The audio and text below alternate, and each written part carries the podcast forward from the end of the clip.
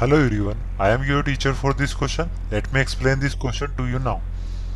The largest possible sphere is curved out from a solid wooden cube of side seven centimeter.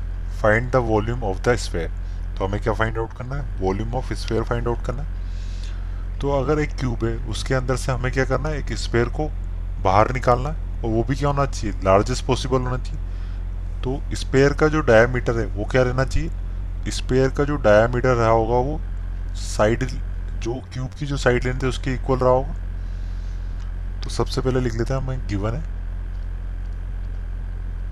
हमें given है cube की side है वो given है, वो इक्वल है हमारे पास सेवन सेंटीमीटर के, फोर लार्जेस्ट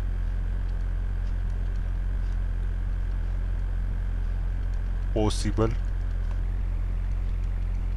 स्फीयर के लिए कंडीशन आ जाएगी diameter diameter of sphere is equal to the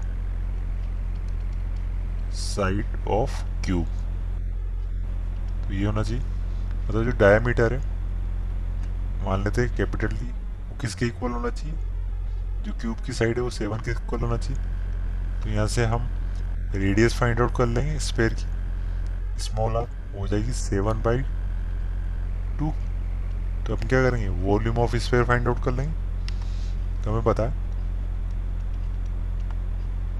volume of sphere किसके इक्वल होता है, वो इक्वल होता है four by three pi r cube. Solve कर लेंगे हम इसको, ये हो जाएगा फोर बाई थ्री पाई की जगह क्या रख देंगे, ट्वेंटी टू बाई सेवन और आर क्यू की जगह देंगे seven by two multiply by seven by two multiply by seven by two. Seven से सेवन कैंसिल आउट हो गया, ये टू और ये टू मिला के फोर हो जाएंगे, तो फोर से फोर कैंसिल आउट हो गया. तो हम फोर्टी नाइन को ट्वेंटी टू से मल्टीप्लाई करेंगे तो ये आएगा हमारा five thirty nine five thirty nine divided by five thirty nine. इस टू को भी इससे काट देंगे तो आ रहा है हमारे पास इलेवन.